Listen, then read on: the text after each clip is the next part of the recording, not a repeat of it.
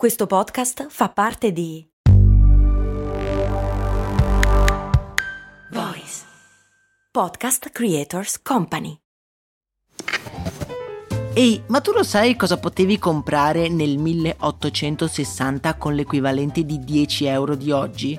Beh, potevi comprare una casa e nel 1950 una piccola barca. Negli anni 70, sempre con 10 euro, potevi comprarti un vestito elegante. E oggi, con 10 euro, cosa puoi comprare? Un chilo di pane, un kebab? Effettivamente non un granché, ma puoi comunque investirli per il tuo futuro. Come? Beh, su Scalable, un'app che ti mette a disposizione gli strumenti essenziali per costruire una cultura del risparmio. Ti consente di investire in modo flessibile in azioni, ETF e fondi creando piani di accumulo automatici a partire da un solo euro.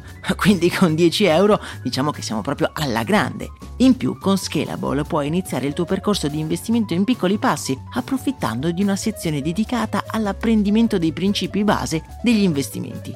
Amplia le tue conoscenze finanziarie e fai crescere i tuoi investimenti nel tempo. Scopri Scalable per i tuoi investimenti. Link in descrizione.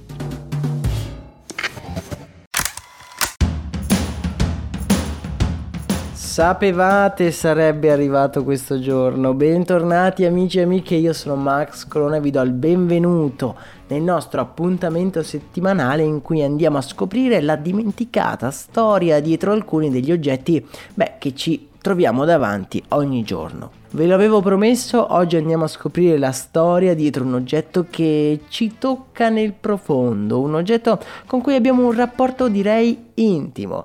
Insomma, avete capito, la carta igienica.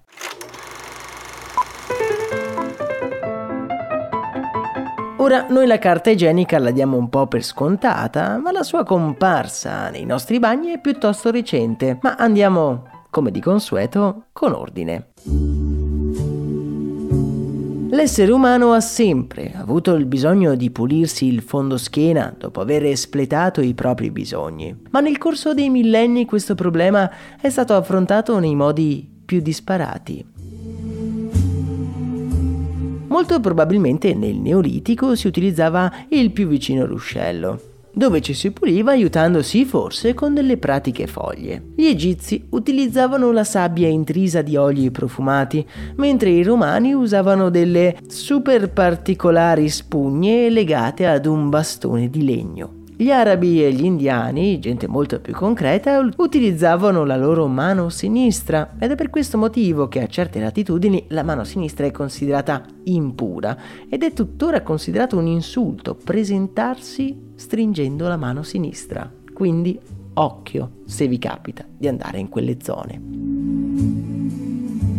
Manco a farlo apposta, i pionieri della pulizia delle parti intime sono stati i cinesi. In un documento del 1393 si nomina un rifornimento di carta per pulire le parti intime per l'imperatore Zhu Yangzhang. E questa è la prima volta che si nomina la carta igienica. Ovviamente prima che queste pratiche moderne arrivino fino in Occidente ci vorrà ancora un bel po', quasi mezzo millennio. Un mezzo millennio caratterizzato da pratiche piuttosto discutibili alle nostre latitudini. Nel suo Galateo del 1558 della casa, parla di teli di stoffa appesi ai gabinetti come soluzione migliore al problema, mentre nei conventi venivano utilizzati dei ritagli di vecchie tonache, ovviamente non usa e getta, ovvio.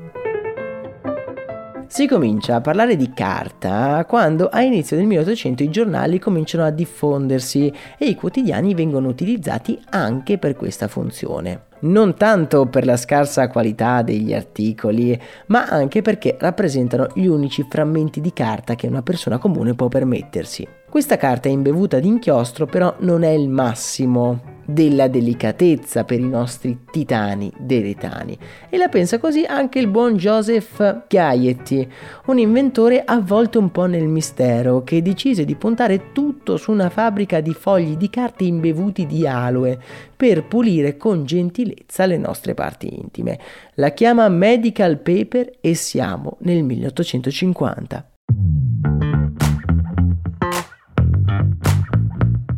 La comunità scientifica dell'epoca all'invenzione di Gaiety un po' si divide. Alcuni giudicano questa invenzione come rivoluzionaria, altri come un vaneggiamento di un ciarlatano. Gaiety effettivamente ci mise un po' del suo, come era la tradizione dell'epoca. Beh, diciamo che dotò la sua invenzione di ogni superpotere medico e finì per esagerare. Secondo lui la carta igienica poteva curare anche le emorroidi e chissà cos'altro. Ironia della sorte, la massa non era disposta a spendere un dollaro per mille fogli di carta all'aloe e continuò per anni se non per decenni ad utilizzare i ritagli di giornale inchiodati alla parete del bagno.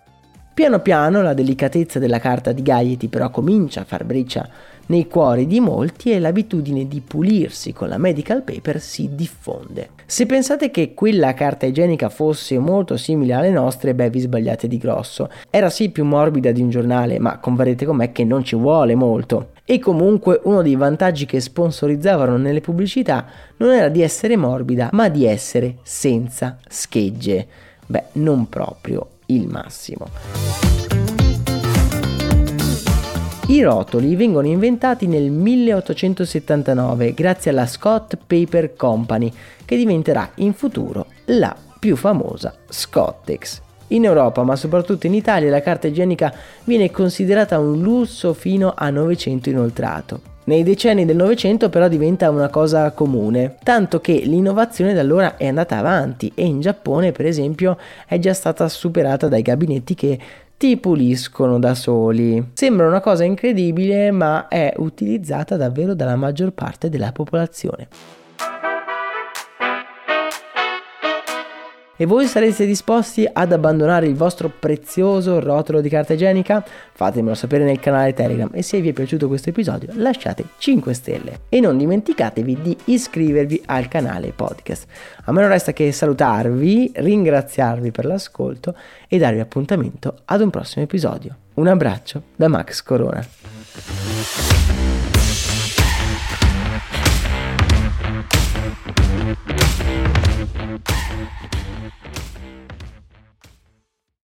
E adesso un bel caffè finito. Perché rischiare di rimanere senza caffè quando puoi abbonarti a Caffè Borbone? Prezzi vantaggiosi, costi di spedizione inclusi, tante possibilità di personalizzazione e l'abbonamento lo sospendi quando vuoi. Decidi tu la frequenza, la qualità, scegli tra le cialde e capsule compatibili e crea il tuo mix di gusti e miscele. Mai più senza caffè con l'abbonamento Caffè Borbone. Tutte le info su caffèborbone.com.